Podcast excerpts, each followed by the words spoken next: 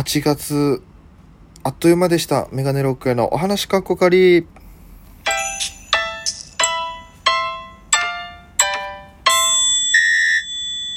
ぽいぽいメガネロックへです。よろしくお願いします。この番組は僕が毎日配信で、えーやってる番組でございます。アプリでお聞きの方は番組をクリップ、それ以外にもネギとハートとニコちゃんタップ連打よろしくお願いいたします。ということで、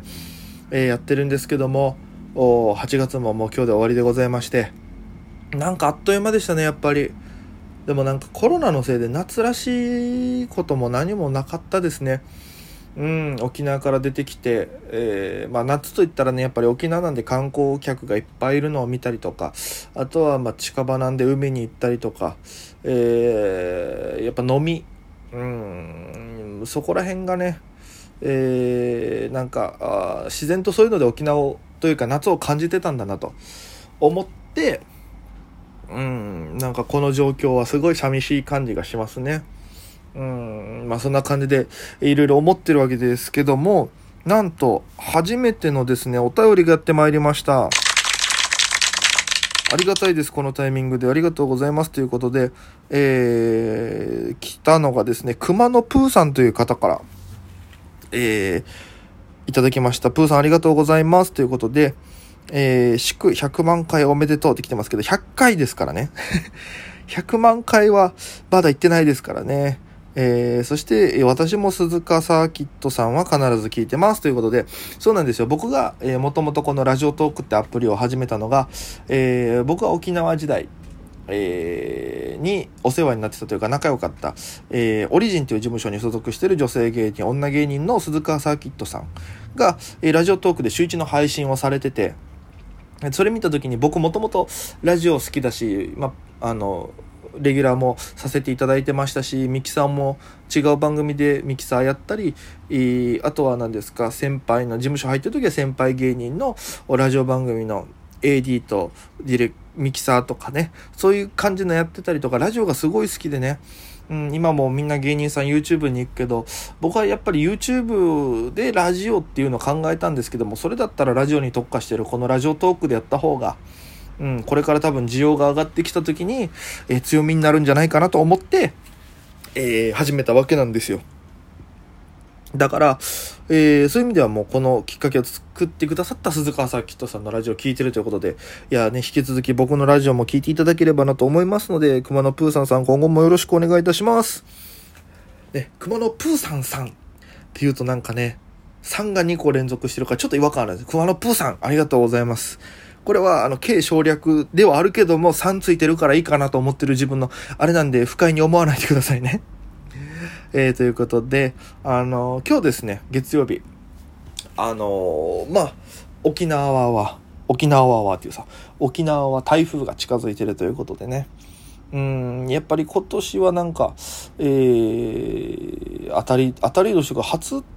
2個目ぐらいか。でもがっつり行くのは多分ね、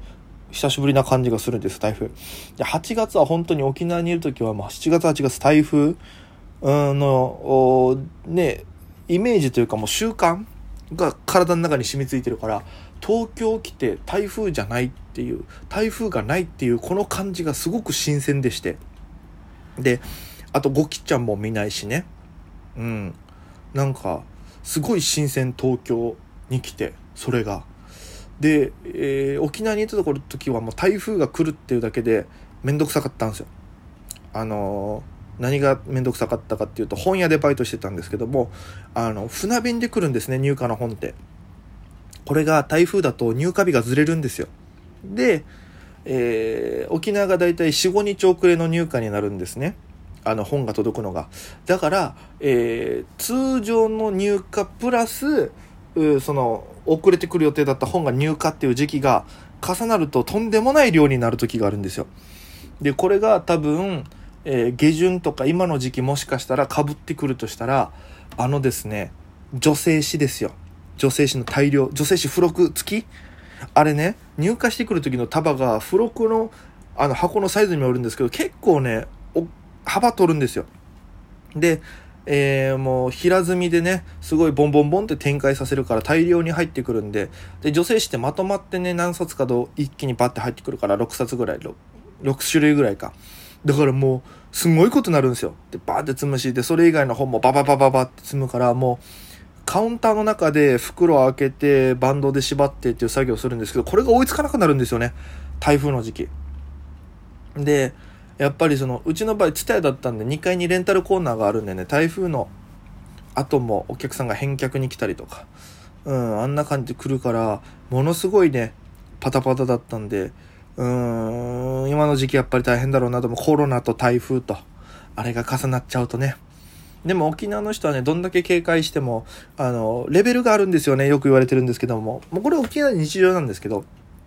まず第一ステップとして、えー、まあ、スーパーとか学校がお休みになる。これが、えー、あの、やばい。まだまだ、あ、台風だなって。で、えー、モノレールとかの公共機関が止まるが多分レベル2ぐらいですかね。あ、ああ、もう台風やばいんだな、ぐらいな感じ？で、レベル3は、ユニオンが閉店するっていう。これあの沖縄で、えー、展開されてる安いスーパーなんですけど、ここね、かなりの頻度でどんな状況でも開けてるんですよ。もう、あの、台風の中で人が歩くのがやっとぐらいな時でも開けてるレベルなんですよ。で、ここが、じゃあ閉めますってなると、沖縄の人は、あ、ユニオンが閉まるってことは相当やばい台風なんだなっていうののレベルになるぐらいね、大変なところなんですよ。で、えー、先ほどちょっとユニオンのね、ホームページ見たら、あの、ホームページに飛ぶと、えー、トップ画面っていうんですか？あれに、えー、まあ、ユニオンのスーパーのね、写真があって、その上に文字が表示されてるんですけども、それに、今何時ですっていう、え、現在時刻何時何分？で、今空いてますって書いてるんですよ。で、これはユニオンの夫に、そういう歌詞があるんですよ。24時間今も空いてます。もちろんそれはユニオンですからっていう歌詞があるんですけどそれにかけてて、あの、今空いてます。ユニオンっていうのがキャッチフレーズなんですよ。だからもう今空いてますっていうのがさっき出てたんで台風関係なしにまだやってるから、沖縄県民はちょうどそのユニオンが閉まるのかどうか今後期待してる状況ですよね、今はね。うん。明日の朝方ぐらいまで結構激しいみたいなんで、夜中のどのタイミングで閉めるのか。これちょっとね、チェックしなきゃいけないなと思いますけども。まあまあまあ。えー、台風も大変ですけども、個人的には今日髪切りに行きましてね、うん、あの、高円寺の美容室に行きまして、あの、一回切りに行った時にすごくね、あの、いい、担当してくれた方がいい方で男の方だったんですけどももともと、まあ、このラジオでも前話しましたけどもその方の出身が北海道でで僕沖縄から出てきてるんで東京にねあのその最北端と最南端から出てきてるもの同士でちょっとね、さっき言ったような入荷日の話とか、アマゾンの話とかね、東京来たら届くの早いな、みたいな。そういうなんかいろんなとこで共感し合えて、楽しく、過ごすことができて、なんか、この、無理やりこう話そう話そうする人いるじゃないですか、美容師の人って。で、それも嫌だし、逆に話さすぎないのも嫌じゃないですか。ずっと無言で切られるっていうのも。でも、その方は程よく話してくれるし、ね、なんか給付金入りました？みたいな。なんか今欲しいのあります？つって。いや、あの Mac、Mac のパソコン欲しいですね。あ、私もです。みたいな、ちょうどいいラインでね、ずっとやり取りしてくれるんでね、楽しくて。で、えー、最初でちゃんとどんな感じですかっていうのも説明したら、えー、丁寧に一個一個切ってくださるんでね、すごくありがたいところでして、うーん、なんかすごい東京来てあこんだけなんか、えー、話してきるの楽しいなと思って。ベタにねもうしばらくバイト先とか芸人さん以外と喋ることがないのでねもう。お友達が別に増えてるわけでもないんで東京来て。だからそこがすごく楽しいですよね。意外ち違う人と喋れるっていうのが。なんかね東京来て俺どんなって友達作ってたんだっけってマジで思いますからね。なんかだからもうとりあえずツイッターとかでライブ来てくれたお客さんにはとりあえず知ってもらうために挨拶とか、スタッフさんにも挨拶して、えー、やったりするんですけど、まあ、それはもうね、お友達ではないですから。ね、お友達と思いたい部分はありますけど、うん、なんかね、やっぱり、もっとその東京のお友達作っていきたいなっていうのが今後の課題としてあるのでね、うん、なんか、友達って作るもんなのかできるもんなのかって話ですよね。どっちなのかなっていう。友達って作ろうと思って別に作ってるわけじゃないし自然とできてるものだしでも、その、どこから友達と呼んでいいんだろうって、連絡先交換したら友達なのか、LINE を実際ご飯とか食べに行ったら友達なのか、遊んだら友達なのかとか、なんか友達の概念というか定義がね、自分の中でずっとこう、ぐるぐるぐるぐる回ってるんですよね。うん。だから、いっぱいライブ出ようと思ってバイトもね、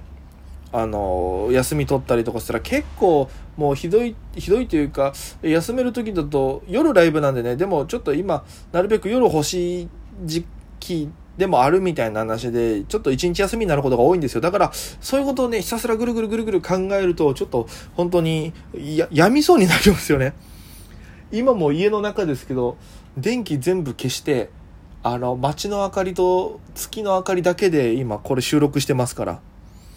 うんもう無音ですし部屋の中もねだからちょっとそこら辺はねあのどうにか友達誰かなりましょ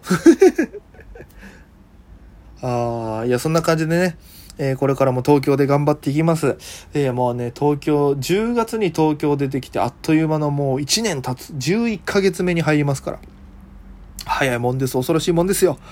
えー、ということで、えー、お届けしてまいりました、えー、この番組でございますが、え先ほども言ったように、アプリで聞いてる方は番組をクリップ、ハートマーク、ニコちゃんネギよろしくお願いします。そして引き続きメッセージも募集しております。お便りの方もよろしくお願いします。何でも構いませんのでよろしくお願いいたします。ということで、本日はここまでということで、それでは皆様、また今夜。